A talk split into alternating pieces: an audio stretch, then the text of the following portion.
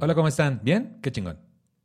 Las opiniones emitidas en este programa son responsabilidad exclusiva de quien las emite y no representan necesariamente el pensamiento de temas de nicho. Si usted está esperando un tratamiento serio, un tema serio, se equivocó de contenido.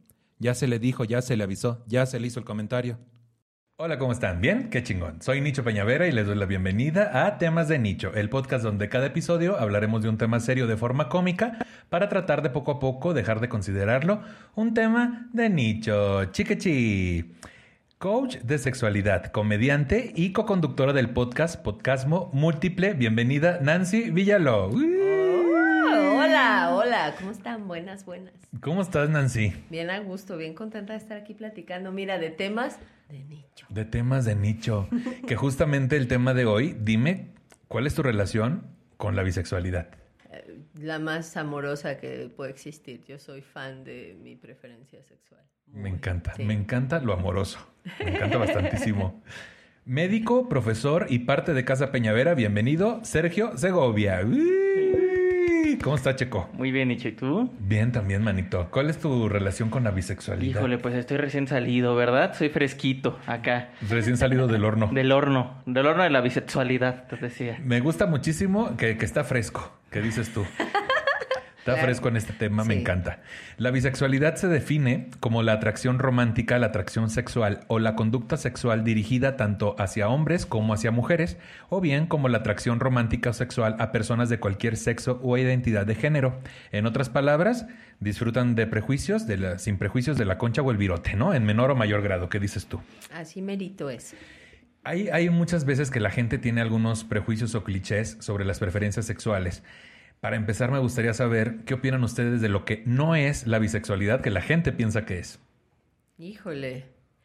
Mi mamá me dijo eh, una vez, ay, qué triste las personas bisexuales, que, que en mi pueblo había una que vivía en el cerro. Y bajaba en su caballo a robarse a muchachas. Andaba vestida de hombre, ella, muy, muy, muy dramática. Pero luego ya bajaba y de mujer y vivía de mujer unos meses y luego se regresaba al cerro y se robaba a las muchachas. Qué triste debe ser su vida. Y yo decía, ok, bueno, como quiera, señora, ¿no? ¿Está bien? Ese fue como tu primer encuentro con la Fue la, primera cosa que yo supe de la bisexualidad era que era una señora muy cabrona que se vestía de hombre y de mujer por meses. Así medio queer el pedo. Una cosa muy Y extraña. muy triste, decía. Es muy triste, sobre todo era muy triste. Sobre Ah, Es todo. una película, oye, así Sí. como del zorro. Suena, Sí, suena. ¿no? ándale, así me sonó. Y, y- y en tu caso, Checo, ¿qué nos puedes decir que Pues- tenías de prejuicio? Yo el primer eh, cer- acercamiento que tuve a la bisexualidad fue mi hermana que, oye, no es bisexual, pero eh, tuvo un amigo que era bisexual y ella decía que le daba como asco, que no se podía decidir entre hombres o mujeres. Entonces para mí pues era como, ah, pues ok, ¿no?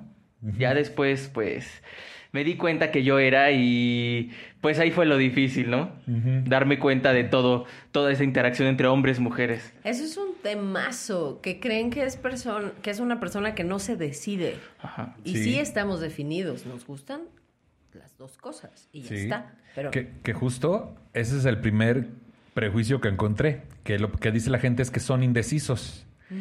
Eh, la bisexualidad ni es transitoria ni es una forma de entrada a la homosexualidad abierta y declarada, que eso sería lo que hay que aclarar. Otro prejuicio es que son infieles. Para muchos y muchas, enfrentarse a la bisexualidad de una pareja representa todo un reto, una prueba de fuego para el amor. Porque dicen, si tu novio te engaña con una mujer, pues ya sabes cómo operar, pero si te engaña con un hombre, ¿cómo compites? Sí. Sin pito. Ah, te crees. Sí, y, y ya sabes cómo, oper- cómo operar a lo pendejo, porque va a ser lo que hacen otros y que no les sale bien. O sea, eso no es saber cómo operar. Sí. pues no, ya No. sabes que te vas a sentir mal, bueno. Y además aquí hay otra cosa, o sea, no es eso de que seas indeciso. A ver, a los que están- nos están viendo les gusta el chocolate y la vainilla. No, de- no es como que solo puedas escoger el chocolate. No es de que seas indeciso, te gustan las dos cosas. Te gusta el helado con una bola de chocolate y una de vainilla. Y se chingan. A mí me gusta con dos bolas, te decía. ¿Qué? Es más bonito. Pero luego con una bola también se está bien. También con una bola, a veces hasta con tres. A veces está sin bolas. ¿Qué dices? ¿Es una prueba a tu capacidad vocal? Ay, sí, ya te dices.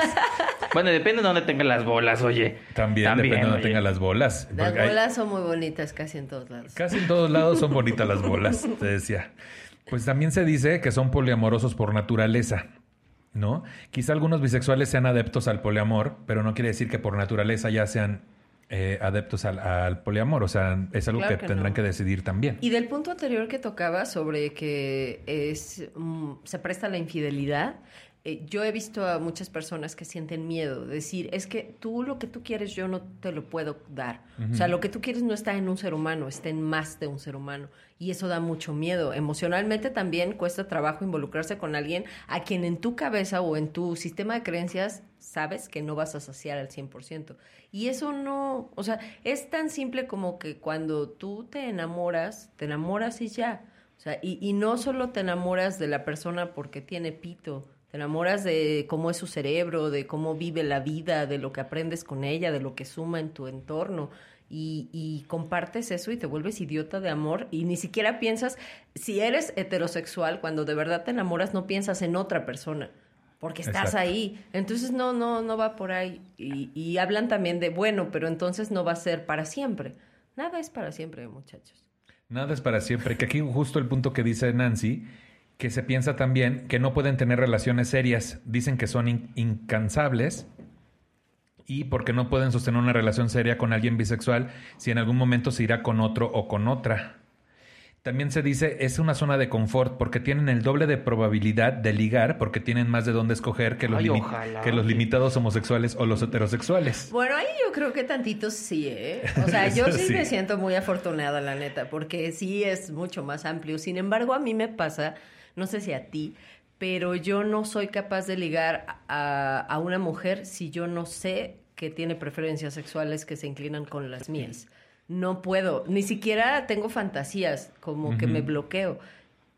Y, y es como, bueno, si le entras al asunto ya jugamos. Y que sí son más opciones, pues sí, pero sigue siendo limitativo. Y también aquí hay otra cosa, hay muchas cosas que, eh, por ejemplo, en Tinder, si tú pones bisexual, mucha gente te va, te va a rechazar por el simple hecho de ser bisexual, justo por ese miedo que dices, que les da miedo que, a que va- vayas en la calle y que veas a una mujer o a otro hombre.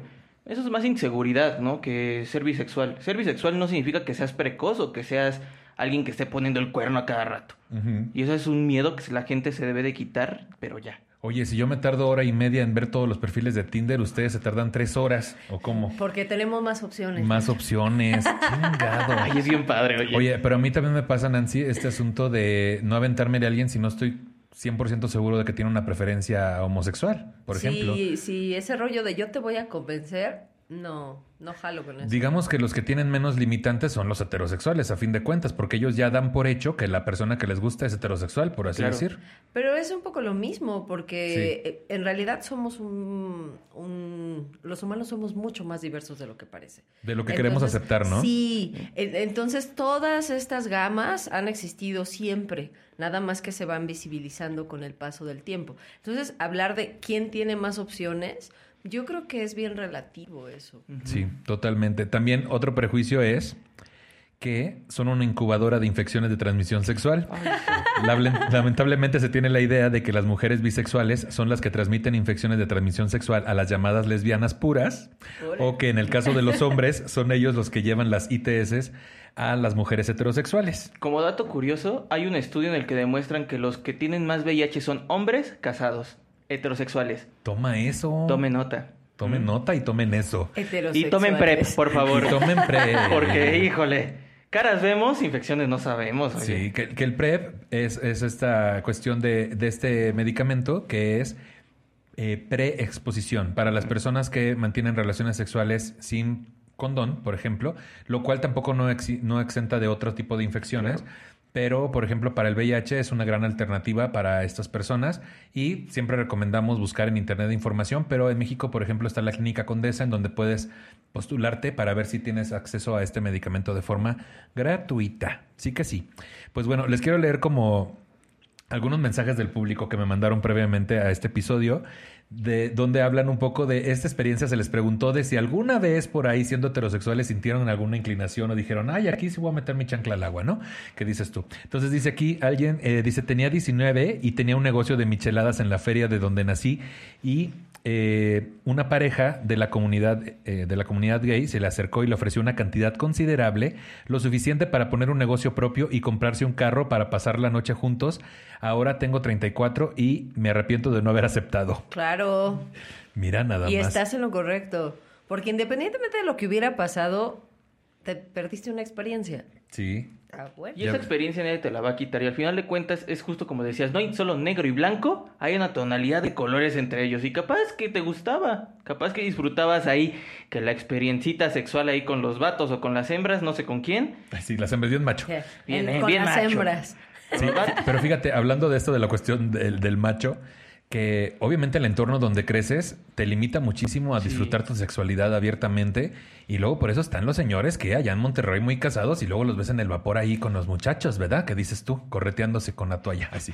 Y este y, o viceversa, o sea, esta persona que nos mandó el comentario, Iván Gallegos, gracias. Este, pues ni modo, te quedaste sin tu puesto de micheladas. Este, acá me comenta eh, la Tom, me dice, la secundaria a la que fui era de puras niñas y todo tranquilo hasta que llegué al segundo grado, donde convivía con niñas de todos los grados y grupos. Me fui dando cuenta de que muchas compañeras se celaban entre ellas y no lo comprendía, hasta que vi que formaban relaciones de noviazgo. Yo tenía una amiga de un aspecto muy varonil en la que me sentía muy atraída y fue muy fácil plantearme la idea de que tal vez yo podría ser lesbiana.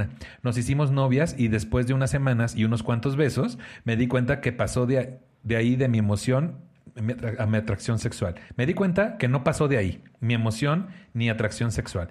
A la fecha me defino heterosexual y muchas de mis amigas de aquel entonces sí se definieron como lesbianas. Mira nomás. Es que también eso es un gran punto. Hay un proceso de exploración, sobre todo en la adolescencia, muy marcado y mucha gente tiene miedito de que si lo hace una vez, ya ahí se quedó, Sí. y si no le gusta, se chingó, y entonces, ¿qué va a hacer? Porque ya es gay o ya es bisexual o lo que sea. Y no, o sea, se vale que explores y son opciones y es como decías de los helados. Órale, a ver qué sabores hay, los pruebo y mi favorito es el de chocolate y con ese me quedo y ya está, no pasa nada. Pero este asunto de tanto miedo nos da que no- encasillarnos, de cierta forma, en una preferencia sexual que por eso no nos, no nos aventamos. Estoy seguro que muchos bisexuales también pre- prefieren por comodidad declararse totalmente gay o lesbiana para no sufrir contra esta discriminación que hay del mismo grupo de, donde no entienden que la preferencia puede ser, y no tiene que ser precisamente 50% y 50%, varía también entre cada persona. claro. Pues Y bueno, es que- y aquí, ah, bueno. dime, dime. Aquí también hay otra cosa, que hay mucha discriminación dentro de los gays a los bisexuales y de Claro. los heteros a los bisexuales. De las dos partes. Porque los heteros dicen eres un joto, los bisexuales eres, eres un joto que todavía no se descubre. Sí. Hay mucho. Da por hecho. Me, recono- me declaro culpable de esa discriminación. La bisexualidad es una de las tres principales clasificaciones de la orientación sexual, junto con la heterosexualidad y la homosexualidad, las cuales son parte del continuo homosexual heterosexual. Ahora bien, una identidad bisexual no equivale necesariamente a una atracción sexual igual para ambos sexos. Comúnmente la persona se siente atraída romántica o sexualmente, eh, no exclusiva hacia uno de los sexos y también se identifican como bisexuales. O sea, no, no me gustan al 50% las mujeres y al 50% los hombres. O sea, no es un, no es un pampleto de descuentos, ¿me O entiendes? sí, pero O es sí. que cada caso es particular. A Sí. mí me hacían mucho, mucho, durante años me hacen esta pregunta. ¿Pero qué te gusta más? Yo, pues los dos. ¿Pero en qué porcentaje? Pues igual. ¿Cómo igual? Pues así siento. son Pero es que. ¿sabes qué? Más allá de que, qué orientación sexual tenga la persona con la que yo me relaciono, la conozco porque me resulta interesante y si hay algo va a haber algo y si no, no. Pero no estoy midiendo el calibre de, hijo, qué tan gay es o qué tanta, pues por ahí. Imagínate, aparte cómo tenemos, cómo tendríamos esa medición. El Ajá, qué horror, así. qué horror, qué Sí, horror. sí, sí, no, así no, de no. que, ay, como un glu- glucómetro, ¿no? A ver, póngame, a ver, a ver qué tan, este, para un lado o para el otro. Híjole, salió arcoíris, señora. Ay, Híjole. ¿qué crees, señora? Salió arcoíris, salió COVID, así ya, súper valpior.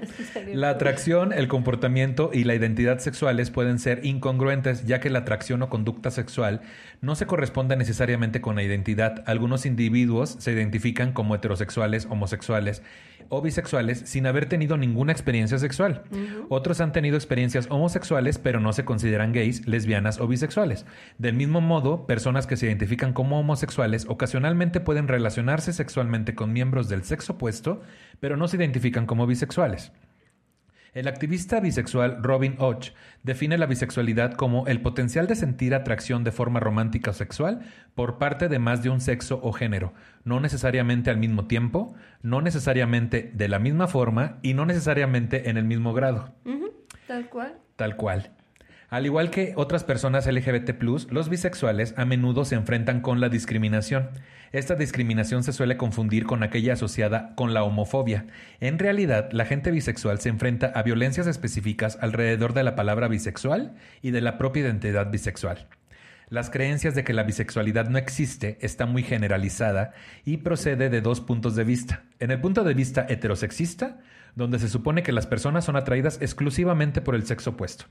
Y en la perspectiva monosexista, se cree que una persona no puede ser bisexual a menos que esté igualmente atraída sexualmente por ambos sexos. Desde ese punto de vista, la gente es o bien totalmente homosexual, gay o lesbiana, o exclusivamente heterosexual. O sea, si no, si no es al 50-50, mm, como no te pueden clasificar en su cajita, este, ya hay un pedo. A mí me da mucha risa la gente que clasifica porque ¿quién dice? O sea, ok, a ti te llegó esa información y entonces tú la adquieres, pero ¿de dónde la compraste? Y nada más porque lo viste en tu casa de chiquito y ya lo das por hecho y a lo mejor es algo bien pendejo y no te has puesto a cuestionar lo que dices. Son como los tacos también, imagínate. O sea, tienes un taco de costilla y uno de chorizo. Pero pues a mí te puede gustar uno campechano, ¿no? O sea... Y yo gritaba, yo el de chorizo. yo el de chorizo. El taco campechano es lo de hoy, te decía. Es, lo mío, el campechano. Mira, yo siempre me pido tres de chorizo y uno campechano para ver. Así te decía, para, ir viendo, para abrir boca. Para abrir boca. Mira, acá tengo otro comentario anónimo. Dice, eh, fue una vez jugando en la cama con mi marido, le dije que me describiera una escena muy hot. Y me pone dos llamitas para que se entienda, ¿no? Para ir agarrando calor. Y pues que empieza con lo típico. Yo me estaba yo te estaba besando, te abro la blusa y así, pero de repente me dice, te imagino con, y aquí pone, inserte el nombre de mujer, que las veo y se besan y se tocan, pues cosas así muy explícitas de sexo lésbico y uff, me excité tanto imaginándolo que llegué al, al orgasmo sin que hubiera algún contacto. No sé si cuente, pero creo que es lo único que me ha pasado. Ay, se claro puso que erótico. cuenta, claro que cuenta. y es importante explorar por ahí, porque si así llegaste nada más de pensarlo, prueba a ver cómo es hacerlo. Mira, acá me dice este Javier Vargas, dice, si lo sabe Dios que lo sepa el mundo. Dice, yo terminé probando. Fue en la secundaria. Un amigo me pidió que si lo ayudaba a sacarse de dudas, que porque no sabía qué le gustaba más, y pues le di un beso y ya. Pero creo que no me gustó mucho sentir como bigotes en medio del beso. Hace poco que lo volví a encontrar y de pronto me hizo volver a dudar. Y luego me mandó una foto del amigo y dije, no, pues con razón te hizo volver a dudar. No se lo puedo compartir porque pues, van a decir que qué Yo también dudaba, hermano, no te preocupes. no te pues, eh, preocupes. Yo creo que más bien te hizo confirmar. Te hizo confirmar cositas. y miren, en esta, en esta gama de colores de la que hablan Nancy y Sergio, les voy a compartir la escala Kinsey. La escala Kinsey se usa para describir la experiencia sexual de una persona o su respuesta en un determinado momento. Va desde cero, lo que significa exclusivamente heterosexual, a seis, es decir, exclusivamente homosexual. Las personas que se ubican del 2 al 4 normalmente se les considera bisexuales. En muchos casos no son totalmente un extremo o el otro. En principio, las personas que se ubican en cualquier lugar del 1 al 5 se podrían considerar bisexuales. Este tipo de análisis de la sexualidad presenta la bisexualidad como un punto medio entre la heterosexualidad y la homosexualidad y no como una orientación en sí misma. Ya hablamos un poco en otros episodios sobre qué provoca la homosexualidad masculina o la homosexualidad femenina, que tiene que ver con una cuestión de genética. En algunos estudios se habla de que puede influir entre un 25 y un 32% en cuanto a si una persona va a ser homosexual. En cuanto a la bisexualidad, Sigmund Freud creía que todo ser humano es bisexual en el sentido de incorporar atributos generales de ambos sexos. Freud no afirmó que todo el mundo es bisexual en el sentido de sentir el mismo nivel de atracción sexual para ambos sexos. Las creencias de Freud en la bisexualidad innata fueron rechazadas por Sandor Rado en 1940 y a raíz de ello por muchos psicoanalistas posteriores. Rado argumentó que no hay bisexualidad biológica en seres humanos. Hazme ¡Qué huevotes! ¡Qué huevotes tan azules! Así los, los ha de sostener el cabrón. Así los ha, Esos huevos, esas bolas no están padres, te decía. La bisexualidad humana ha sido estudiada en la mayoría de los casos junto a la homosexualidad. Esto es un problema para la investigación de la sexualidad, porque los pocos estudios que han observado bisexuales por separado han encontrado que los bisexuales son a menudo diferentes de heterosexuales y homosexuales. Las investigaciones indican que la bisexualidad es influenciada por, varias por variables, variables biológicas cognitivas y culturales en interacción, y esto da lugar a diferentes tipos de bisexualidad. Varios estudios que comparan a los bisexuales con heterosexuales u homosexuales han indicado que los bisexuales tienen mayores tasas de actividad sexual, fantasías sexuales o interés erótico. Uy. O sea que somos más calenchos, dice. Más calenchos que dices tú. Le sabemos más, eso sí, ¿sí o no? No, Les- hay bisexuales re pendejos. Ah, bueno, eso sí, eso sí, me ha tocado que No, sí. mira, yo generalizar ya no, dile, ya dile. Nancy. A ver, niño, tú vas empezando. dile, dile. Es que Reclama, te dime. Te acabas de subir de salir del closet y dice, "No, ya somos Yo me como al muy mundo". cabrón." No, pero fíjate que ahorita que tocaste justo de la escala de Kinsey, esa fue un gran, una gran herramienta para que yo me diera cuenta que era bisexual. Yo lo hacía como test de esos de ¿qué, qué princesa de Disney eres? O sea, me la pasaba haciendo esas chingaderas. Y cada vez que lo hacía salía lo mismo. A por más que yo quisiera cambiar los resultados, salía lo mismo. Blancanieves. Blanca- Eh, yo era Decía Anastasia. bisexual. Anastasia. Era la sirenita. Ajá, sí. No, pero sí salía diferente, eh, salía igual todas las veces y eso me ayudó mucho, porque yo intentaba como verlo del lado científico, como decir, güey, ¿puedo ser gay o puedo ser hetero? ¿Puedo estar en un lugar en medio? Y ya conocí a Kinsey, hermoso, búsquenla luego. y ya ahí fue donde me di cuenta que hay varios números, como bien lo decías. Ujú. No necesariamente el 3, que es el de bisexual completo 50-50, pero puede haber otras partes. Y eso fue lo que me hizo a mí darme Oye, cuenta. pero entonces hay forma de hacer el test de Sí, Kinsey. sí. Y ah, pues búsquenlo en internet. Está en internet, está Oye, yo lo voy a buscar. no vaya a ser que No te vaya siendo descubras que he vivido en otra un forma. engaño. Ah, sí. No, pero sería interesante que los seres humanos hiciéramos ese test. ¿no? Sería interesante, pero también sabes que me parece interesante y muy valioso. ¿Qué tanto cuenta tu opinión en tu vida? Porque Sí. luego está uno bien desorientado y cree que alguien tiene que validar lo que uno siente. Y no, ¿eh? O sea, no necesitas, si tú te sientes cómodo como estás, lo que sea que sea, lo que tú te sientas, o sea, lo que sea que traigas es válido. Y es que ese es un miedo principal, como encajar con la sociedad. Y como bisexual a mí me dio mucho miedo al inicio de, ok, o soy hetero o soy bi, decídete, ¿a qué, a qué quieres encajar? O sea, los bi, ¿a qué encajan? Hasta que empecé a salir con un vato que era bi, y él fue el que me dijo, ah, los bisexuales existen. Y yo así de, ah, chinga, ¿sí se puede? O sea, ¿los bis también existen? ¿Se pueden las dos cosas? ¿Cómo? Pero fíjate qué importante, güey, que en la época en la que estamos. Digo, yo te puedo decir que a los 17 yo salí del closet porque ya entendía que existía la homosexualidad, pero años atrás no sabía que existía, güey. Yo pensaba que era un problema que yo tenía en Por- particular. y por- porque mucho tiempo dijeron que era un problema, estaba ahí como problema. enfermedad mental, pues Sí. claro que sí vas Hasta a estar sacado de DSM-4 onda. creo que lo quitaron. Pero mira, habla- hablando de personas que vivimos en Ciudad de México, que en teoría es mucho más abierto el pedo, sí, sigue pasando que la gente no termina de entender que la bisexualidad es posible, ¿no? Está cabrón. Investigaciones recientes sugieren que para la mayoría de las mujeres el alto impulso sexual se asocia con mayor atracción sexual hacia las mujeres y los hombres. Para los hombres, sin embargo, el alto impulso sexual se asocia con una mayor atracción hacia uno u otro sexo, pero no a ambos. O sea, también es diferente la bisexualidad de un hombre que la, que la de una mujer. Pues es que es diferente la bisexualidad de persona a persona. Por la Totalmente. percepción La, de cada la- quien. la cosa es justo aventurarte en ser lo que tú necesites ser y encontrar a alguien que empate con eso. Y como te sientas cómodo también. Pues sí, por ahí va la cosa. Ay, yo me siento muy cómodo. Hay veces que no te decía, porque luego hay unas cosas es buenas. que luego amanece uno dolorido. Luego no también dices tú, ay, como que dormí chueco, Sí, decías. como que no me puedo sentar bien. Mira, acá me todo dice- Se arregla, todo se arregla. Todo se termina arreglando con un masaje y un happy end. Oh, que no. Este, acá nos dice Avi Aguilar, una vez en un bar gay, ahí en la zona rosa, yo iba con mi primo y andaba baile y baile. Aclaro que yo solo me había tomado dos chelas porque porque prima cuidadora responsable. Mi primo se ligó a un chavo y pues yo forever alone heterosexual, lomo plateado, pues seguí bailando sola. De repente una chica me llega por atrás y empieza a perrearme bien macizo. Me doy la vuelta y, y no te pases lo bonita que estaba la muchacha. Yo en automático entré en modo pendejo súper nerviosa y lo único que se me ocurrió decir fue soy hetero. What the fuck? La chica solo se rió y se dio la vuelta y yo me quedé con la maldita soledad. Ja, ja, ja. La verdad es que sí me movió el tapete cañón. Eso pasa un chorro, pasa un chorro. Sí. Que, que es como mecanismo de defensa. Soy hetero, pues no te estoy intentando. disparen, culos a la pared. Sí, Ah, sí, no. sí, sí, sí. Ay, ¿dónde? Póngase la ropa, póngase la ropa. No. Vístanse todos. ayuda. Pero, y eso creo que tiene que ver por Ajá. ahí que fue inconsciente. Sí. O sea, que, que fue totalmente inconsciente. Que si ella hubiera tenido tantito tiempo de pensar, lo hubiera pasado muy bien, muy bien.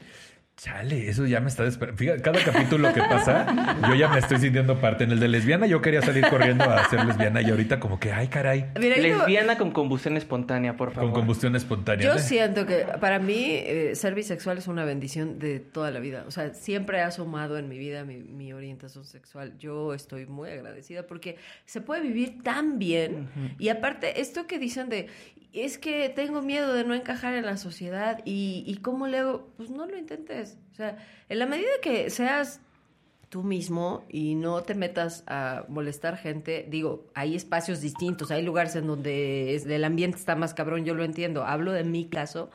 Este, yo no tengo que justificar ni explicarle lo que me gusta a nadie. Yo tengo derecho a vivir mi vida como yo quiera. Y cuando yo me quiero involucrar con alguien, ah, pues a ese sí le explico porque pues me interesa. Claro. Pero más de ahí, mm, ¿por qué? Sí, a mí me tocó en varias este, ofertas laborales que te preguntan, ¿y orientación? Y ya, chinga, tengo que decir dónde la meto o dónde me la meten o qué chingados. O sea, te vale madres, ¿no? ¿Te han preguntado tu orientación Sí, sexual? sí me han preguntado. Ay, a mí no, fíjate, que a veces pareciera que es requisito para trabajar en Sara o CNA.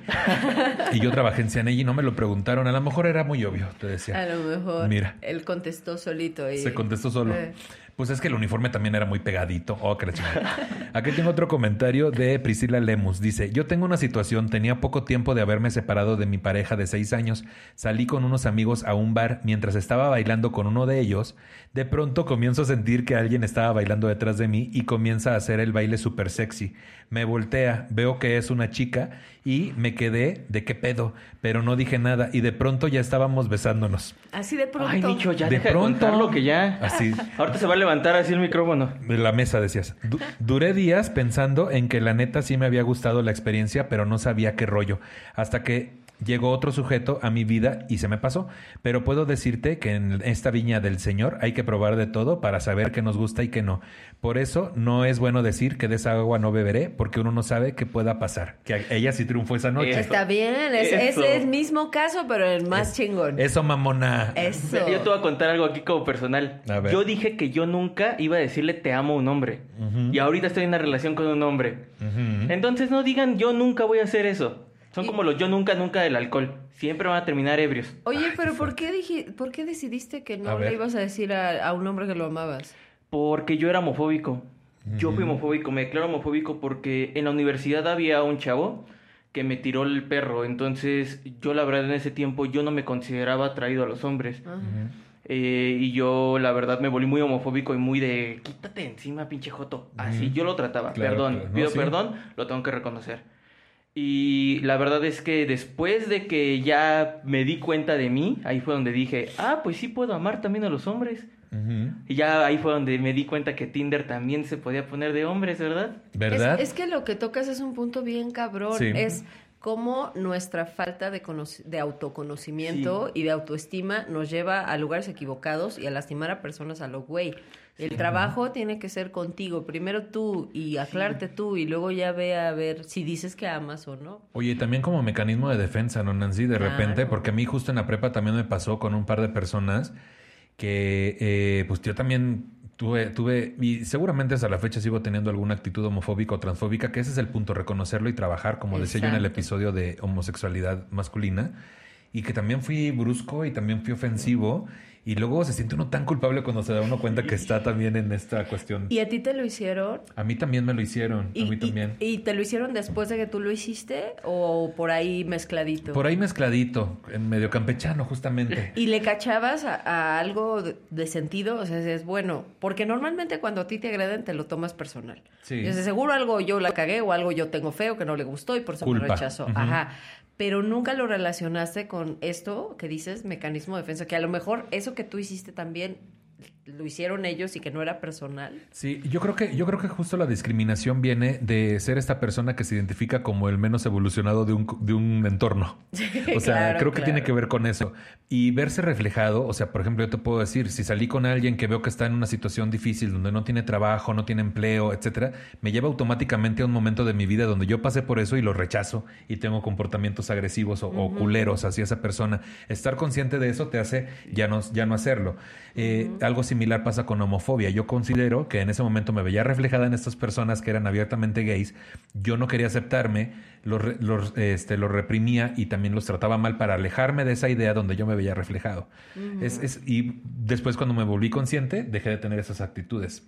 Creo que, es, creo que tiene que ver con eso, con te ves reflejado, no lo aceptas, lo repeles. Claro, pues al final las personas representan espejos de tus miedos y de todas tus otras cosas chidas también, pero ahí está. Sí. Y depende tú qué quieras tomar, ¿no? También. O que Lo bueno o lo malo. Pero es que a veces no estás capacitado. O No. sea, de entrada nadie quiere tomar lo malo. De entrada tú quieres que tu vida sea una historia de felicidad y de, de la- rosa. de Walt Sí. Disney si quieres. Pero no es tan fácil. Necesitas herramientas y recursos emocionales que no te dan. No hay educación emocional, entonces es difícil. A, a veces suena fácil decir, es que es porque no quieres... No, no, a veces... Sí, a veces justamente hay que ser más benevolentes en el sentido de entender al otro, porque no nada más porque tú pudiste haber estado en algún momento igual que él en cuanto a tu posición, tu postura, tu actitud, tu agresión hacia los demás, sino ser benevolentes y decir, esta persona evidentemente también trae heridas, también trae proyecciones y tratar de componer a esa persona desde la agresión y ser tajante y decir lo voy a cancelar, pues tampoco funciona. Exacto. Porque si no ha funcionado, justo así fue el, me- el mecanismo por el cual nos domesticaron, mediante el castigo y el estímulo. Entonces, pues replicarlo no sirve de nada tampoco. Para nada. No. Hablemos un poquito de historia sobre la bisexualidad. Mira, aquí me encontré unos datos muy curiosos. Dice, Venga. los antiguos griegos no asociaban las relaciones sexuales con etiquetas binarias, como lo hace la sociedad occidental moderna. Los hombres que tenían amantes masculinos no eran identificados como homosexuales y pueden haber tenido esposas u otras amantes femeninas. Los espartanos creían que el amor y las relaciones eróticas entre soldados experimentados y novatos podrían afianzar la lealtad de combate y cohesión de la unidad y fomentar tácticas heroicas, pues los hombres competían para impresionar a sus amantes. Y tiene todo el sentido del mundo. Y mira, como Sí. trae como dato curioso. Yo quiero competir para impresionar a Ay, yo quiero un espartano en este momento. En, en Egipto había una, una profesión que eran las felatrices, que eran las mujeres que les daban sexo oral a los faraones. Pero pues tenemos ahí a esta... Ay, se fue el nombre. ¿Cuál? Ay, a ¿Egip- la, egipcia? A la que estuvo con este Julio César. Mm, eh, Cleopatra. Cleopatra. También las felatrices estaban con ellas y ellas tuvieron que volverse bisexuales en ese sentido para aprender a hacer felaciones tanto a hombres como a mujeres. Y eso era como algo histórico o algo mitológico. Fíjate que yo me estoy dando cuenta que yo me equivoqué de profesión, o por lo menos lo estoy haciendo mal, porque yo pude haber sido felatriz, ¿eh? Yo Mira, me quedé en ese lugar. Yo no escuché Yo no nada. escuché Dijo nada. Felatriz y dije, oye, qué buen oficio. Yo nada más escuché... Y a la realeza. Yo nada más escuché Oye. espartanos y felatriz y entendí toda mi vida. Es que dijiste que era un espartano y dijo Felatriz, todo Dije, ya, en manchaba. este momento, Nicho. porque yo tengo premios internacionales, así ya te decía.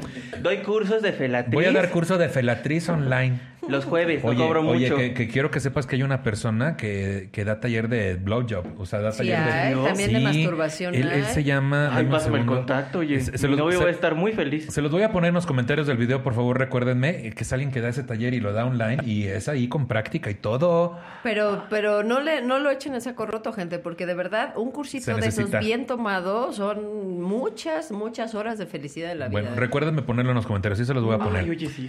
Mira, este, en la antigua Roma se esperaba y era socialmente aceptable que un hombre romano nacido libre quisiera tener sexo tanto con parejas femeninas como masculinas, siempre y cuando él fuera el que penetrara.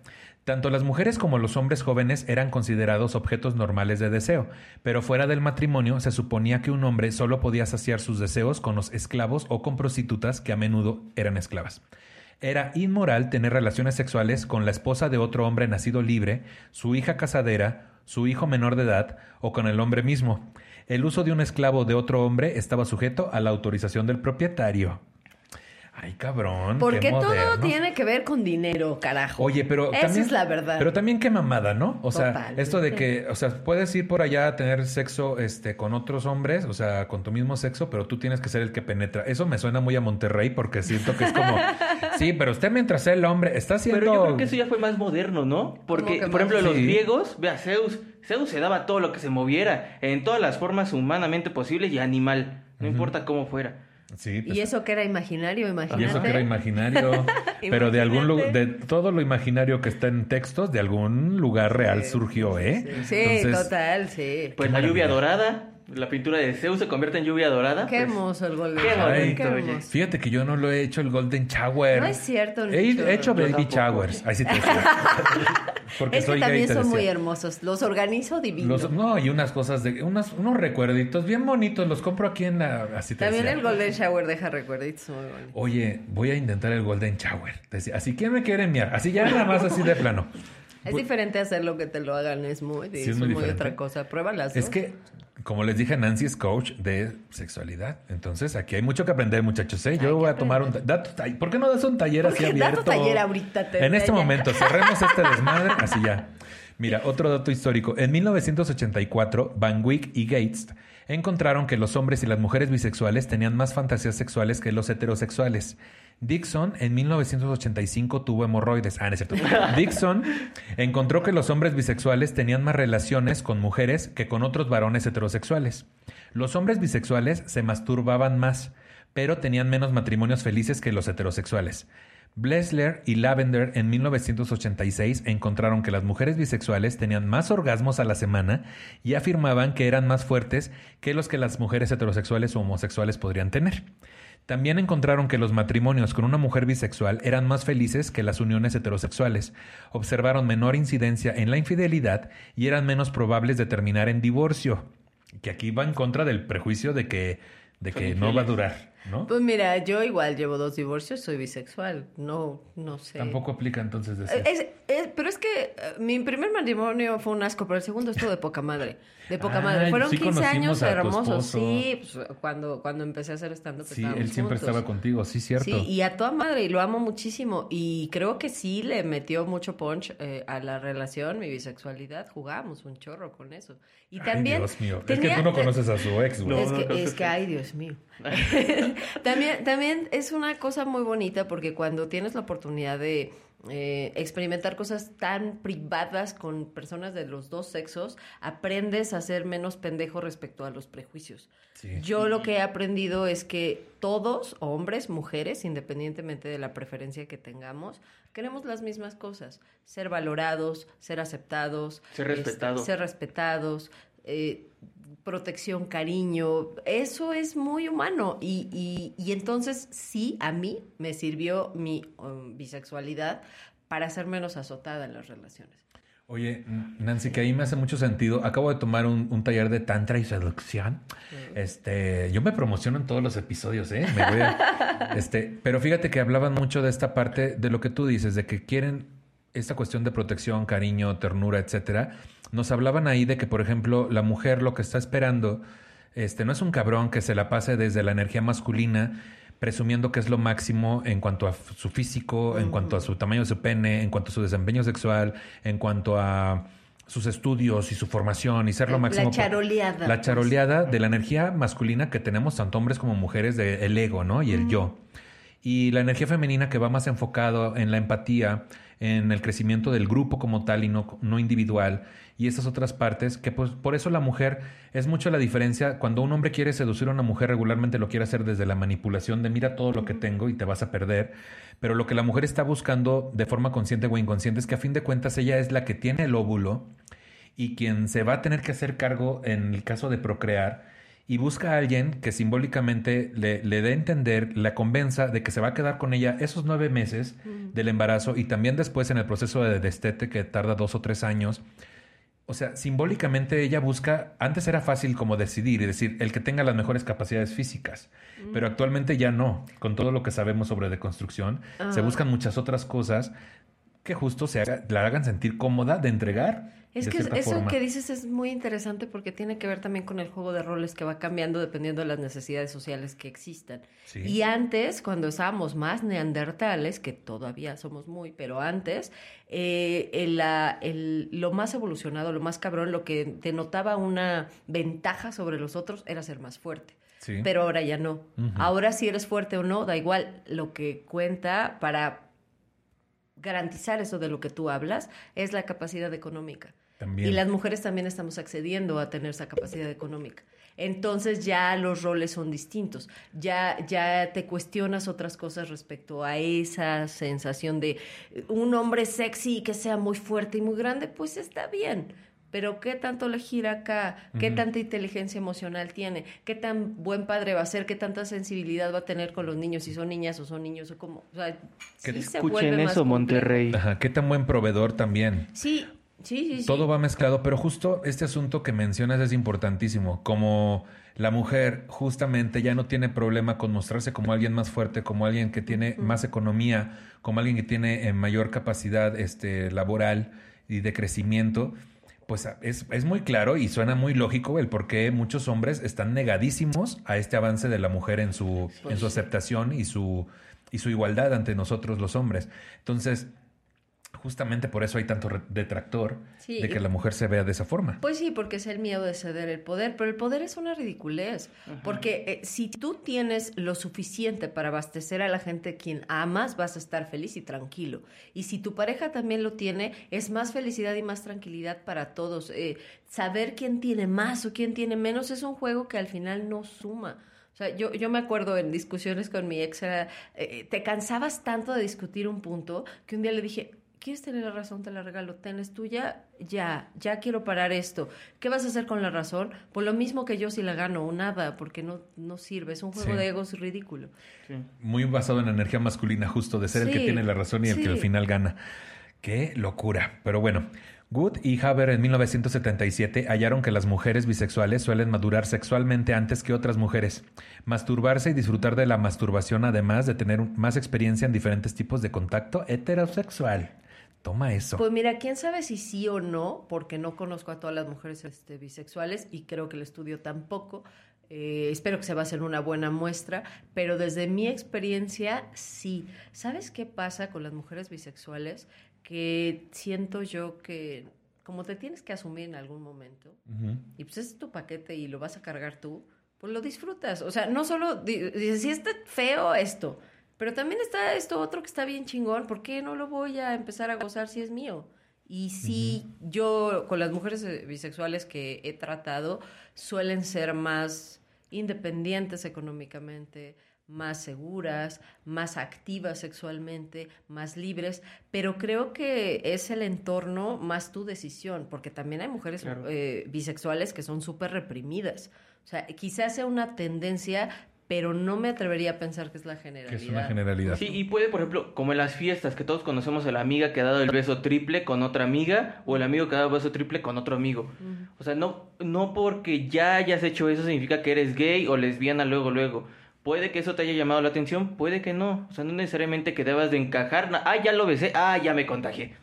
O puede que solamente te dejaste llevar a vivir tu sexualidad Y ya. y sin encasillarla, sin ponerla en un- una caja. Sí, a lo mejor lo tuyo, lo tuyo, lo tuyo son las orgías. A lo mejor. Y no sabes, entonces investiga. Ay, yo sí, yo sí O he los probado. amigos, sí.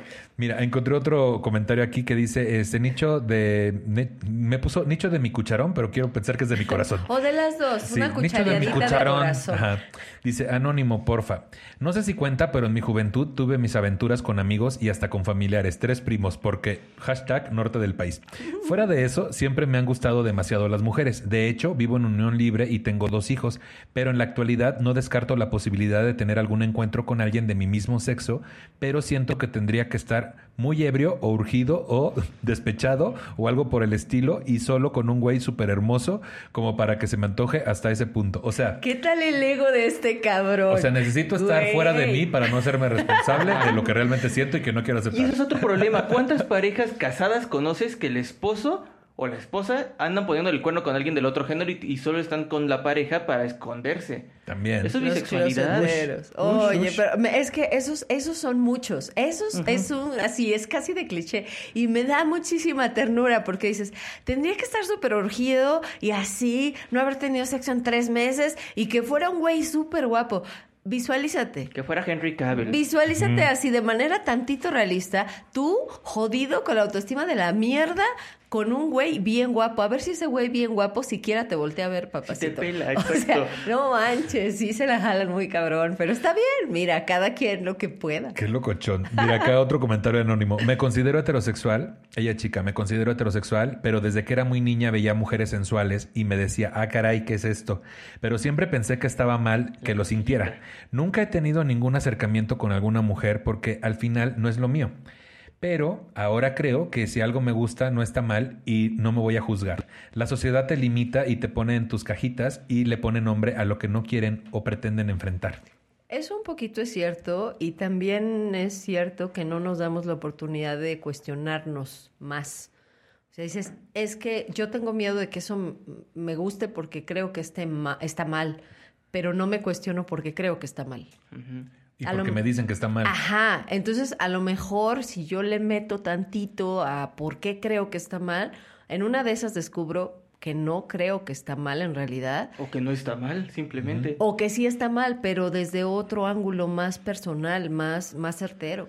De, entender si ese, esa, ese tabú, o más bien si lo tienes como tabú porque por cosas que vienen de fuera o por cosas que vienen desde ti. O sea, ¿qué lo está provocando? Si es algo que viene de fuera, seguramente te está limitando. Exactamente. Hay que probar, muchachos, te decía. Si quieren, digo, tampoco es como que todos tengamos la misma sexualidad pero este punto de... Lo, veo yo muy claramente en el asunto homosexual, de cuánta gente no conozco que a lo largo de su vida vive reprimida todo el tiempo porque pues la sociedad se lo pone de esa forma. También es parte de un sistema y una cuestión del sistema. Y de tiempos. Y de, y de tiempos y de que cada quien a su ritmo y Es que sí está cabrón, por ejemplo, el punto G masculino. Está súper estigmatizado porque te dicen, es que es el ojo de Dios, no mames, o sea, lo tocas y explotas. Entonces aguas, porque si lo tocas y sientes, ya no vas a parar y te vas a volver como la cocaína y la adicción. Y mm, sí, pon tú que sí está tan cabrón, pero lo puedes estimular con un hombre, con una mujer, con la mesa, o sea, no contigo mismo. No no va por ahí, pero es bien difícil porque te meten miedo que tú además te compras porque no te informas mejor sobre un montón de cosas. No, y está tan estigmatizado que hay gente que ese no me limpio el ano porque me estimula, siento rico. Dios de mi vida. cómo lo trae de marrano. Eso ya es una cochinada. Pero sí conozco, yo conozco personalmente a héteros que ¿Ah, dicen eso. Sí. No me lo limpio bien. No me lo limpio bien porque una vez sentí rico y me sentí muy joto. Y, dices, es que esto está mal, esto está mal. Y pobres hombres, porque también, qué lástima que, que, que, algo tan bonito no lo puedas experimentar por tu, porque tu cultura te lo implica. Ah, yo, yo mira, sí la experimento, te decía. Hay que disfrutar, muchachos, te decía. Hay que disfrutar. Ahora, hablemos un poquito de la salida del closet bisexual. La falta de respeto, la consideración de que no es una opción sexual, sino una fase, entre comillas, hacia el reconocimiento de la homosexualidad, los estereotipos y los clichés sociales que nos etiquetan como A o B en este caso como homosexuales o heterosexuales, son el día a día al que se enfrentan los bisexuales. Debido a que algunas personas bisexuales no sienten que encajan en el mundo homosexual ni en el heterosexual, y porque tienen una tendencia a ser invisibles en público, se, han comprometido a formar sus propias comunidades, cultura y movimientos políticos. Algunos de los que se identifican como bisexuales pueden integrarse en la sociedad ya sea homosexual o heterosexual.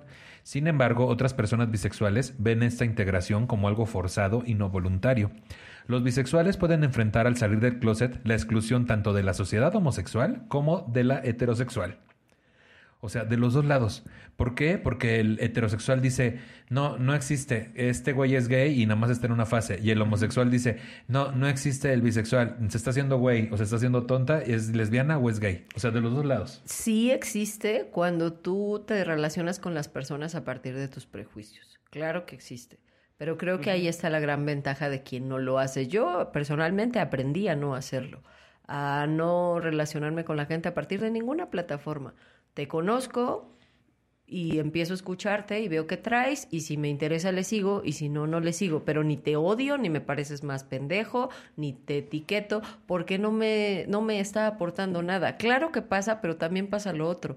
Yo, por ejemplo, nunca salí del closet. Yo simplemente experimenté mi sexualidad como fui pudiendo, me gustaban cosas, otras no, y me apasiona muchísimo el tema, entonces le metí coco y le estudié mucho, pero, pero no fue un me van a querer o no me van a querer, ni siquiera lo hice consciente, pero cuando hice stand-up y, mi, y mi rutinita iba de soy bisexual y tal, y alguien me dijo, ¿y ya sabe tu mamá? Y yo dije, mm, no. Digo, pues yo creo que estaría bien que le digas, porque como ya es grande, si se entera por ahí, por, por, por las vecinas, y yo dije, chale, creo que tiene razón. Oye, Nancy, qué cagado, qué cagado que el, el, el, El heterosexual, cuando alguien le dice que es gay, enseguida hace esta transformación en su cabeza para poderlo entender y que no le explote el cerebro de decir, ok, pero tú eres el hombre o la mujer. Y eh, quiere como encasillarlo en lo que él conoce como la, Claro. la heteronorma. Claro. Pero qué cagado que cuando alguien bisexual expresa su sexualidad, entonces el gay tal vez lo quiere meter en su cajita de, por eso, es, es igual que salir del closet gay, ¿eh? Sí. Ya le dijiste a tu mamá, porque entonces, y te va Sí, a querer, sí, y búscate tu propia familia y busca un grupo Y de hay amigos y todo. Y yo dije, no. Entonces platicé con mi mamá. Y fue muy divertido porque pues le escribí una carta para que terminara de escuchar esto, igual le sirve como consejo. A veces nos da mucho miedo enfrentar esas cosas, no importa la edad que tengas, porque tienen un peso. Entonces dije, bueno, escribo la carta, si la cosa se pone rara, le dejo la carta y ya que la lea cuando quiera, ¿no? y me acuerdo que le dije, oye mamá, yo ya tenía como 35 años, ¿sabes? Me daba mucha risa el pedo de tener que salir de closet, la neta. Este, y ya tenía un hijo y mi segundo, estaba en mi segundo matrimonio, pero bueno. Le dije, oye mamá, tú sabes, tú me conoces un chingo y mi mamá, claro que te conozco, pues porque eres mi hija, no sé qué. Digo, y tú sabes cuando estoy mal y estoy bien y que me duele y las palabras eh, importantes, sí, claro. Entonces sabes que me gustan las mujeres y los hombres, ¿no? ¿Qué? No, pero si tú tienes un hijo. Dije, es que sí da tiempo, mamá. Te juro que sí puedes hacer las dos cosas, no hay pedo.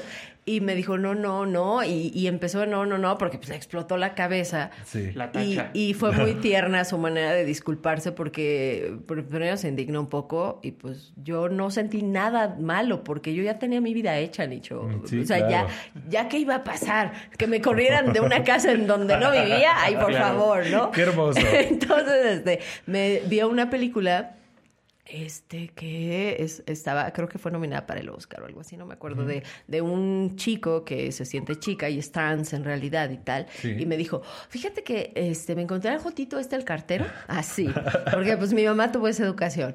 Y este, y me contó que fue con su mamá a ver esa película de la muchacha esa que, que cree que es mujer, pero que es hombre, pero luego sí es mujer.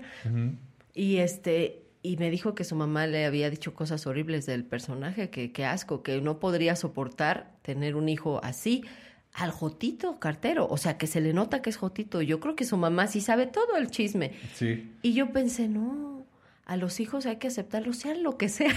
Y yo dije, bueno, mira, está bien, te la perdono porque pues yo sé tu cultura y no hay pedo, Sí. pero nunca lo, más bien lo trivialicé, nunca le di Sí. peso. Y cuando me empezaba a cuestionar, porque para ella sí fue importante, yo le decía, ¿cómo te lo pruebo? Porque quería pruebas fehacientes. ¿eh? Pues a ver, si tú estás casada y tienes un hijo, ¿cómo chingados?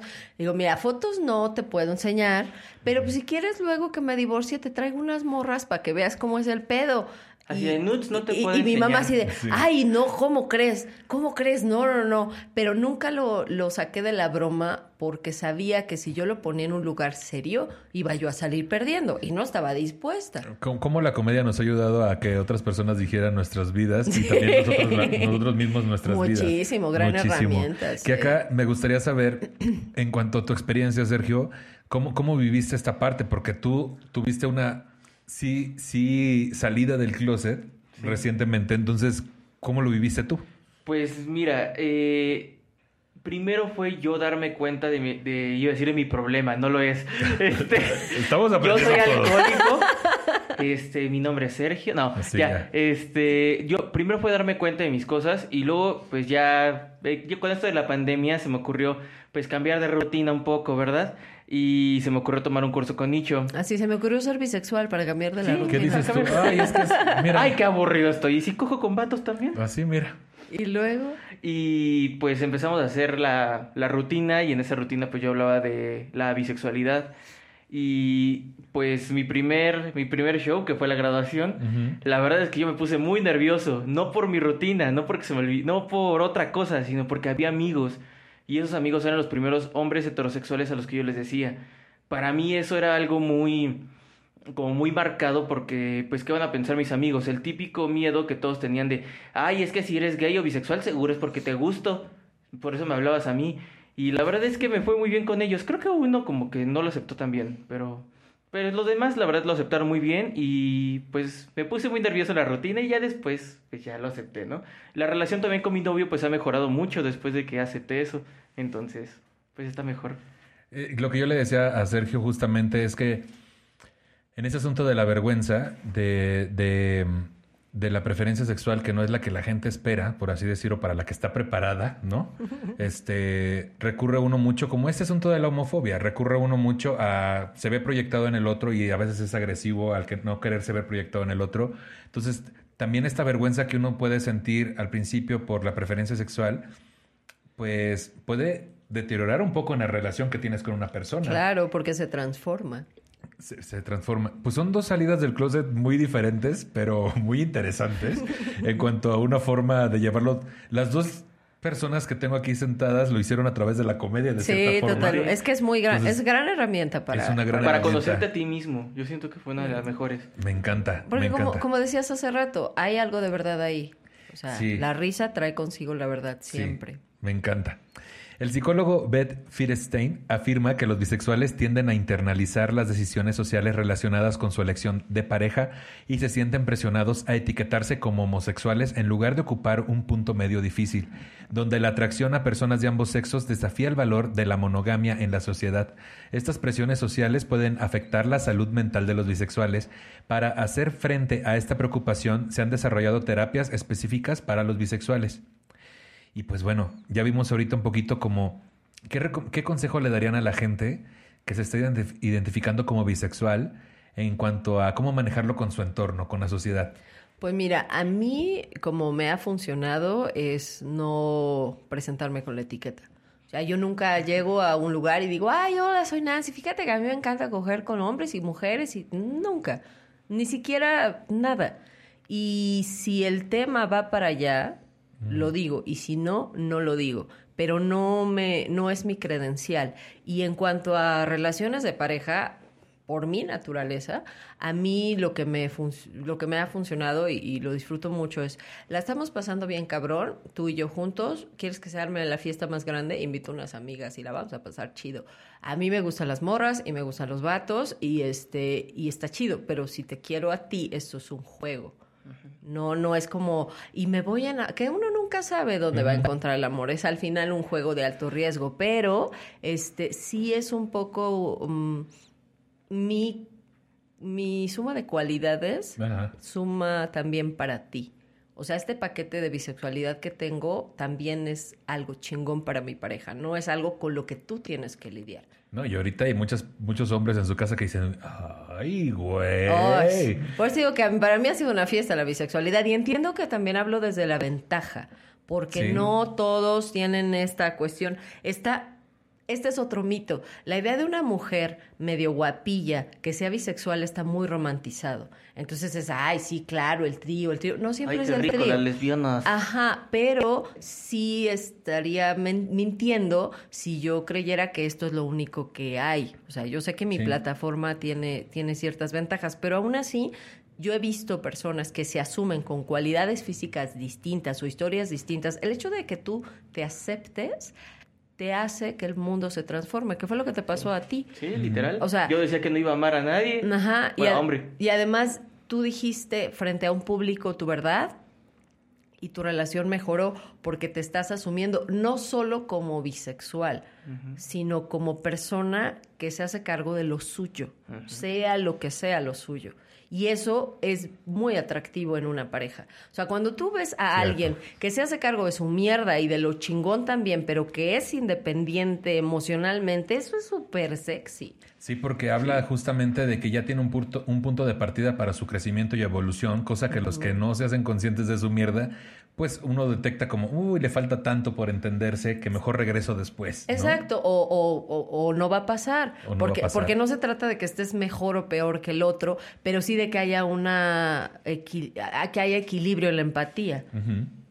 Qué chingón. Sergio, ¿tú qué consejo le darías a la gente que quiere mostrar esta parte de su sexualidad? Pues mira, vivimos en un mundo en el que tenemos a Henry Cavill y Gal Gadot. Ustedes deciden qué, aprovechar. Pueden aprovechar los dos. Yo conozco muchos amigos heteros que se sabrosean a Henry Cavill. Conozco muchas amigas heteros que se sabrosean a, Gal Gadot. O sea, entiendan que tenemos un mundo abierto, diverso. La sexualidad es algo dinámico.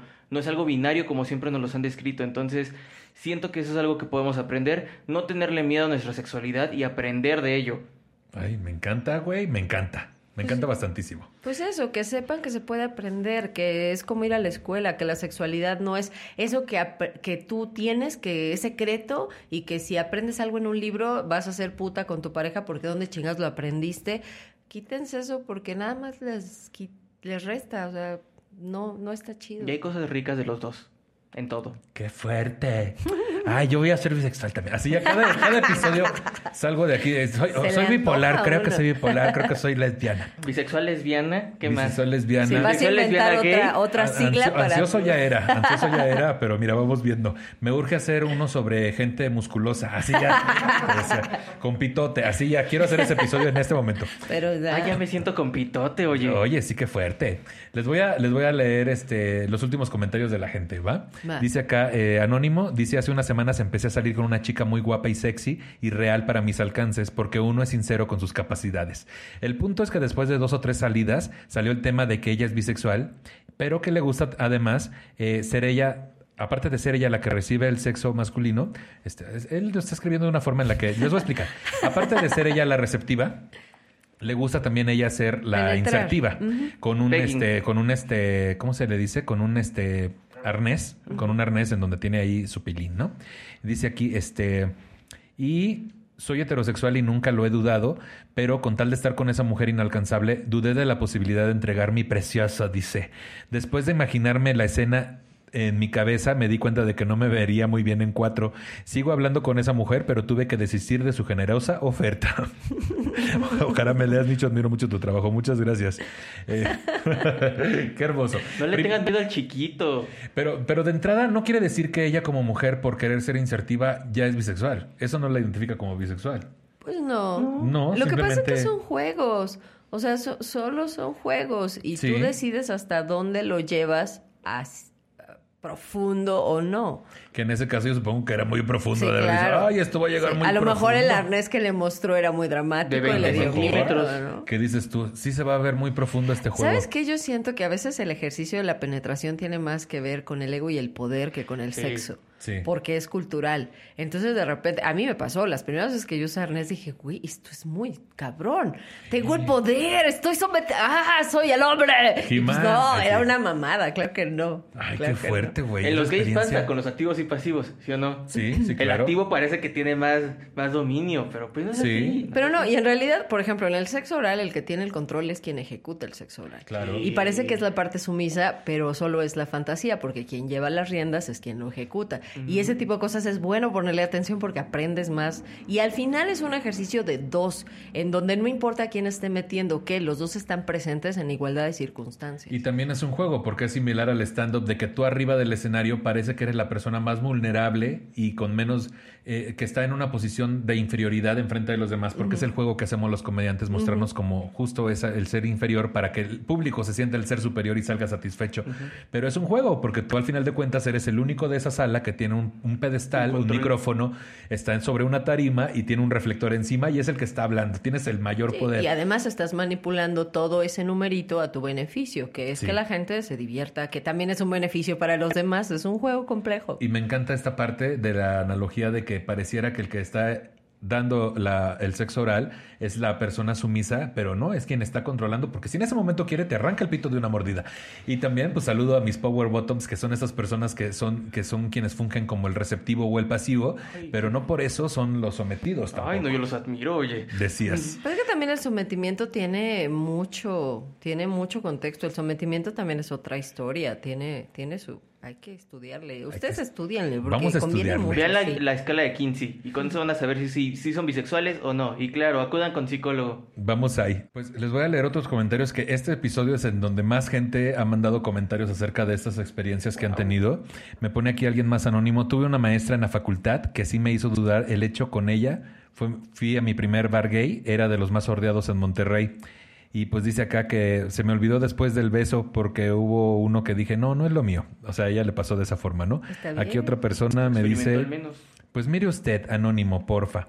Eh, mi ex compañera de trabajo era declarada bi, pero le atraían más las mujeres. Nos empezamos a llevar muy bien y era claro que yo le atraía. Chupaba dulces enfrente de mí, se acomodaba el cabello sensualmente, los dubalines se los acababa sin cucharita. Maestra. Dice, jajaja, hasta que con un danonino, danonino no pude quitarle la mirada y me dijo, te juro que no te vas a arrepentir. Eh, por cosas del destino ambas cambiamos del trabajo y casi ya no tenemos contacto. Casi la chancla al charco tantito nomás, dice. acá. Este, otra persona sin anónimo, dice acá Rosita Bebé. Eh, ya hasta mis hijos saben esta historia. Fue una compañera de trabajo cuando yo tenía como 22 años y en la peda en fin de año intentó darme un beso, pero yo tenía pareja entonces creo que si no lo hubiera tenido, sí me aviento. La neta sí se me movió el tapete un poco. Este, acá yo, este, otra persona, déjame ver si es anónimo o no. Anónimo dice, eh, cuando yo tenía 17 añi- añitos terminó una relación más larga que he tenido. Ya, ya se estaba, ya estaba bien mor, ya estaba bien morro. Pero hasta hoy no he tenido nada igual. El rompimiento de esta relación me dejó muy mal emocionalmente y se andaba valiendo madre todos los días. Mi mejor amigo, que es homosexual, estuvo ahí desde que terminé con ella y a pesar de que me alejé mucho de él porque esta chica no le gustaba que saliera con mis amigos, uno de esos días en los que andaba llore y llore, mi amigo me dio, me dijo lo siguiente, cabrón, tú y yo nos llevamos súper bien, nos conocemos a madres y tenemos un cariño muy cabrón. ¿Nunca has pensado que tú y yo seríamos la pareja más chingona? Yo lo vi y le dije, no lo había pensado así, a lo que me dijo, a ver, dame un beso. Justo cuando nuestras bocas estaban a punto de tocarse, yo me hice para atrás y le dije, no, carnal, esto no es lo mío. A lo que él me dijo, bueno, se intentó. Aquí otro anónimo dice, ni yo mismo me explico o cómo se le llama, pero hay trans que sí me llaman la atención y, y dices que les estaba pasando a mi... Y yo dije, ¿qué le está pasando a mi amiguito? Le dije, ella aguanta este compaíno, o sea, le estaba diciendo a Claro, su pene. claro, claro. Que ahí no sé si es una cuestión de bisexualidad, porque las chicas trans, pues a fin de cuentas son mujeres. Son mujeres trans. Entonces, a lo mejor ahí está un poquito la confusión. Pues quién sabe, yo la primera vez que estuve con una me explotó la cabeza porque de entrada fue eso de, esto no, o sea, no, Ujú. que es más, todos estamos aprendiendo. Yo dije, qué asco. Ajá, sí, sí. o sí, sea, sí. es que como una cosa deforme ahí. Y pues esta mujer, eh, para empezar, estaba muy guapa, pero tenía algo, o sea, era muy atractiva. Y cuando la vi desnuda dije, no mames, tiene todo lo que yo quiero en la vida. Tiene chichis y tiene pito. Yo quiero toda esta etapa. Y la pasamos cabrón. Y más allá de, a partir de ahora que soy, fue qué bonita experiencia, qué nueva, qué chingón. Y ya sé más cosas que antes y qué más sigue. Qué, qué chulada. Pero sí como tenemos a veces los prejuicios con las personas trans. Sí, en ese sentido, mucho. muchos prejuicios y todos estamos aprendiendo, como bien dices. Acá, este, Patty me dice, hola Nicho, mi anécdota es corta. En una peda me quiso dar un beso a una mujer, un beso apasionado y sí me iba a animar, pero mi esposo metió la mano y pum, se me cayó el, me cayó el 20 de que soy heterosexual y casada. Ja, ja, ja. ¿Vas feliz, eh, acaso? Así que no me dan permiso. como- Perdón, perdón.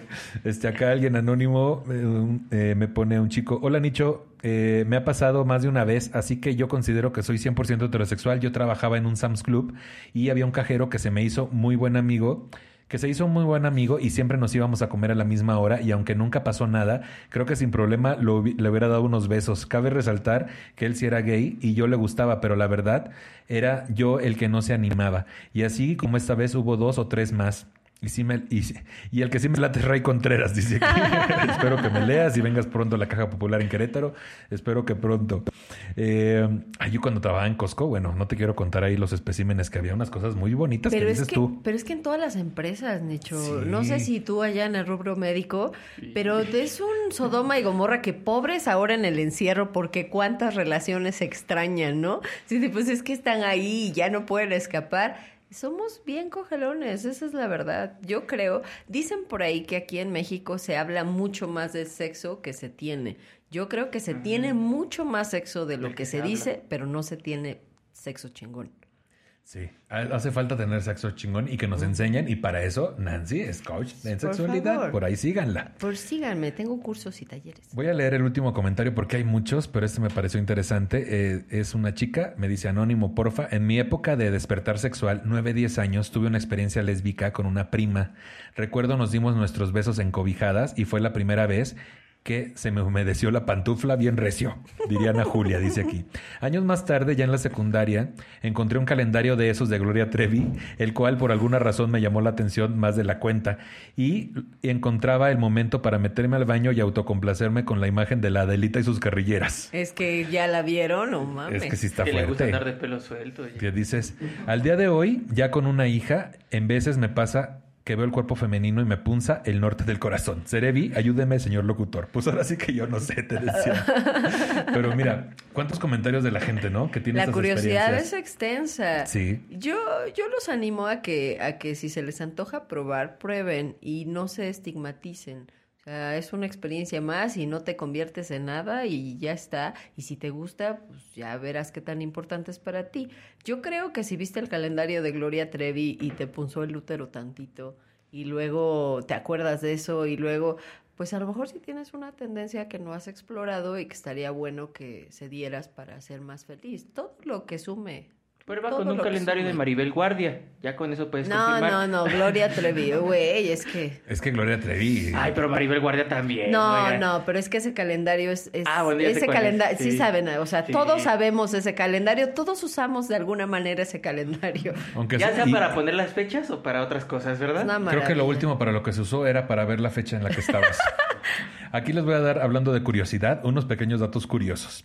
Un símbolo comúnmente utilizado dentro de la comunidad bisexual es la bandera del orgullo bisexual, que tiene una franja rosa para la homosexualidad, una azul en la parte inferior para la heterosexualidad y una franja púrpura en medio, mezclada del rosa y el azul, representando la bisexualidad. Tiende a haber una representación negativa de la bisexualidad en los medios de comunicación, en donde se hace referencia a estereotipos o desórdenes mentales. En un artículo de 2005 sobre la película Brokeback Mountain, ¿lo dije bien? Brokeback Mountain. Qué internacional su, Óyeme, su la educadora sexual Amy Andre discutía en los films que los bisexuales son a menudo representados negativamente. Que aquí hay un asunto importante. Mm. Yo vi esa película, obviamente, muchas veces y en mi cabeza en automático como gay dije, son dos gays que fingen ser heterosexuales. Esa fue mi conclusión automática. Pero lo que no vi es que la historia realmente trata de dos hombres bisexuales que tienen una ¿Tú tienes experiencia atracción? homosexual entre ellos, que tienen una atracción entre ellos como bisexuales. Pero todo el contexto que hay alrededor y lo social que hay alrededor de que uno de ellos está casado y entonces no es que él le haya ocultado a su esposa que era gay, no, simplemente que él se entera que es bisexual a partir de esa experiencia con otro hombre y se siente igual de enamorado con su esposa, o sea, y e igual de atraído, pero en mi cabeza como homosexual automático fue no, no poderlos meter, tener que meterlo en una cajita a Es fuerza. que, es que eso, eso de la cajita a mí me vuela la cabeza porque pasa mucho que estamos preocupados de lo que la gente va a pensar sobre nuestros cambios y, la, y, y nosotros también no aceptamos el entorno que cambie porque nos mueve de la cajita. Y eso es re egoísta. Muchos papás se conflictúan porque sus hijos tienen preferencias sexuales que están fuera del molde, pero no precisamente por sus hijos. Si los aman, en principio, mucho es porque no quieren que sufran discriminación y se superentiende. Pero una parte del ego también es, es que yo ya me visualicé en un futuro con mis nietos y la casita de campo y la chingada y ahora tengo que reconfigurar esa imagen de futuro probable, que es probable y no sabemos si va a llegar, porque este cabrón decidió que es distinto. Y eso es un mito y es algo con lo que creo que estaría bien combatir. Y también la otra, que crees que si tienes una preferencia sexual distinta, tu vida va a cambiar totalmente. Y no, ¿eh?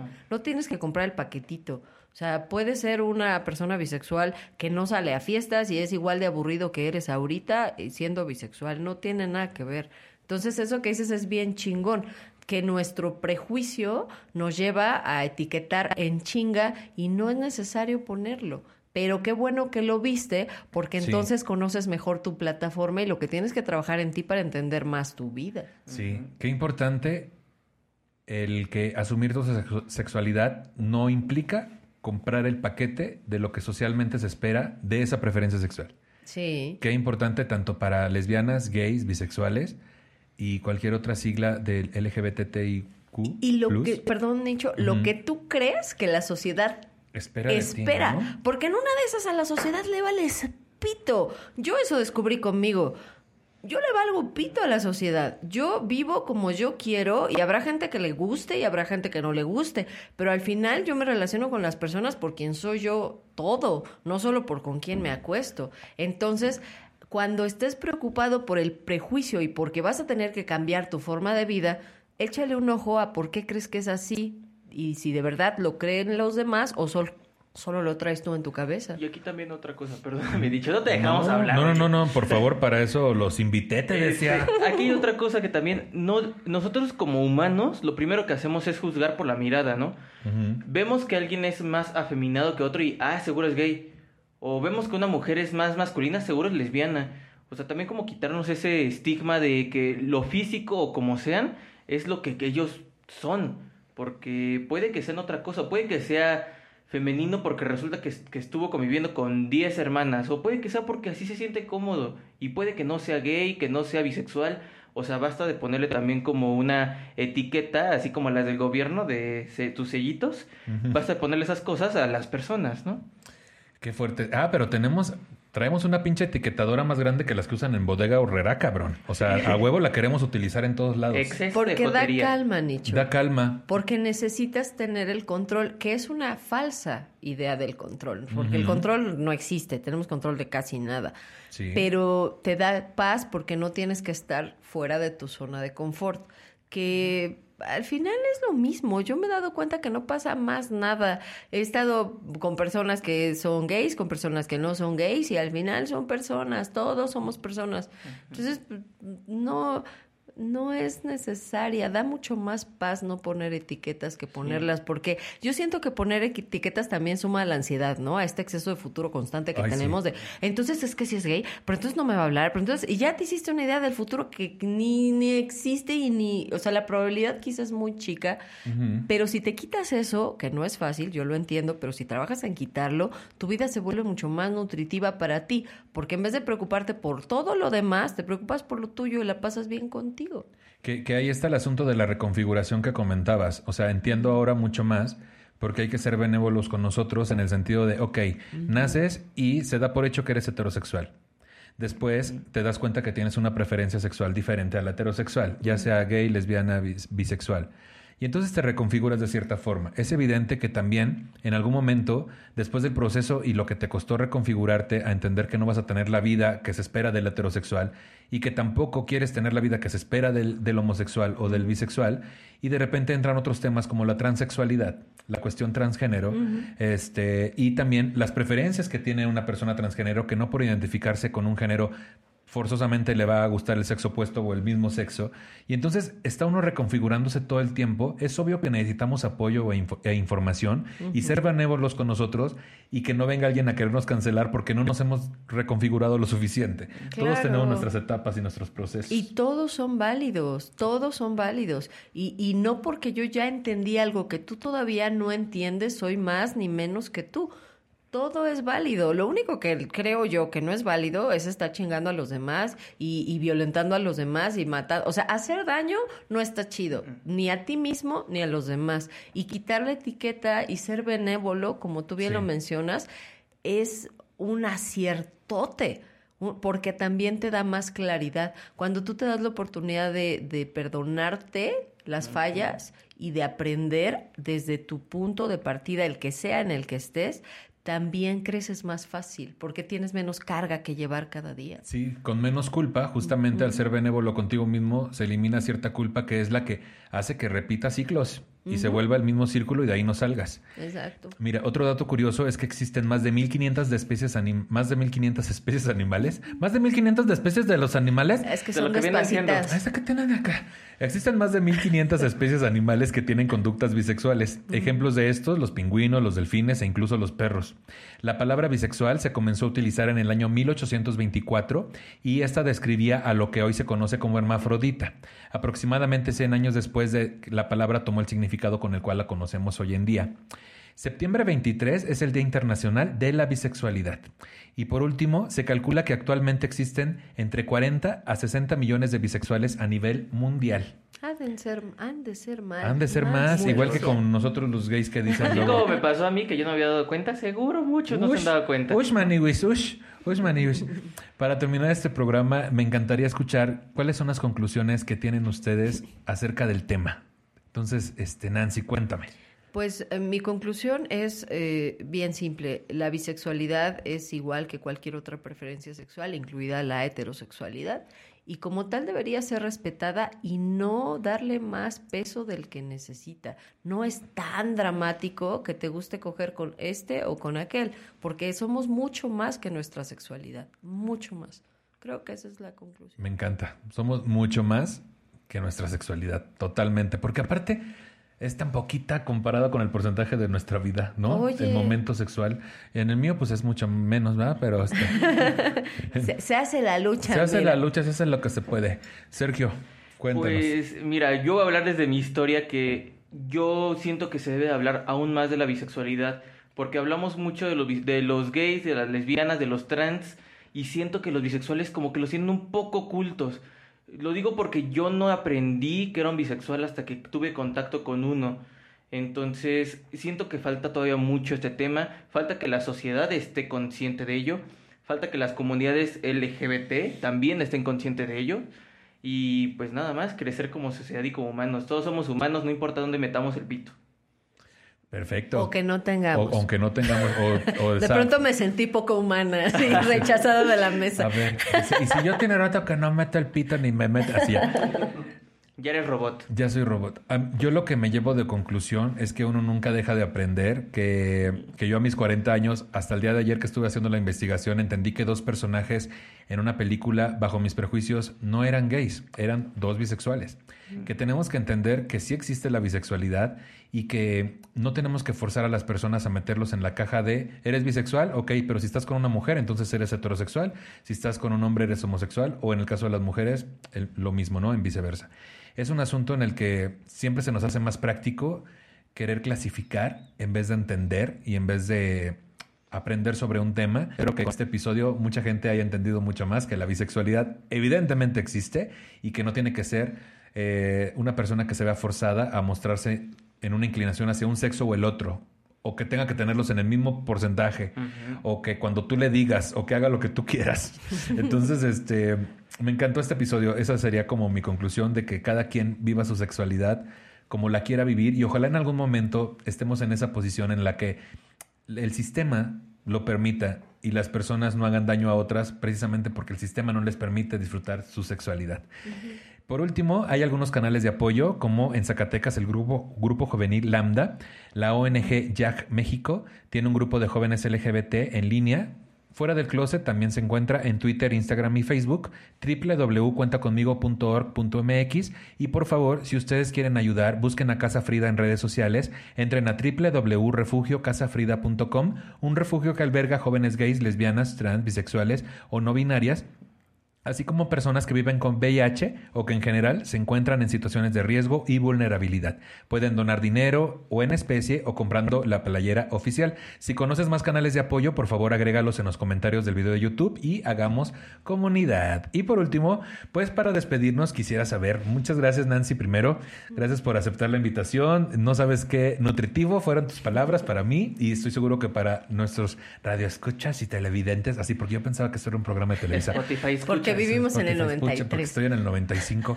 Este, ¿dónde te puede seguir la gente? ¿Qué andas haciendo? Cuéntanos. Pues para empezar, encantada de estar aquí, de conocer a este muchacho que no tenía el gusto. Tú sabes que yo te admiro y te quiero mucho. gracias, igualmente, Y, este, y gocé, gocé esto porque sí es algo de lo que se habla poco, pero cada vez más y eso también es muy valioso. Hay que reconocer que nosotros podemos sentarnos aquí, hablar tranquilamente de esto porque muchos, muchos que ya hicieron historia, trabajaron y le chingaron para que esto fuera posible y se agradece de corazón porque abrieron brecha cabrón y ahora nosotros estamos aprovechándola y gracias. Eh, a mí, yo este, hago stand-up, yo doy talleres de sexualidad saludable, ah, también doy terapia, me pueden encontrar en Instagram, que es como la vía de acceso a estos talleres.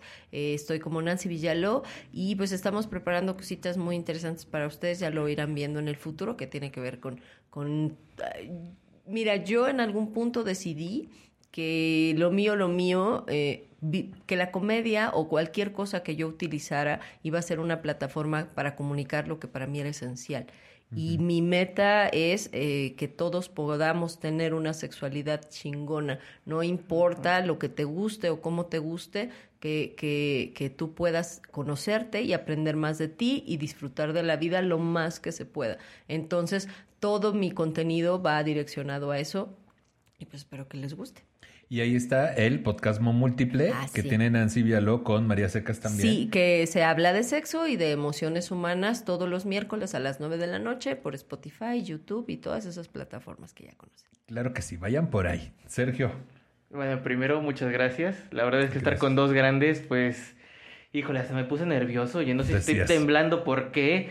Hasta me tembló el sisirisco. Ay, Dios, no, ¿verdad? ¿Qué decías? Ay, este, pero bueno, me pueden encontrar en Twitter y en Instagram como el buen Checos. Eh, pues ahorita estoy dando consultas nada más de medicina. También igual ahí me pueden dar eh, preguntar por cualquier cosa. Sobre todo con esto de la cosa nueva que no puedo decir. la pandemia es horrible, ¿verdad?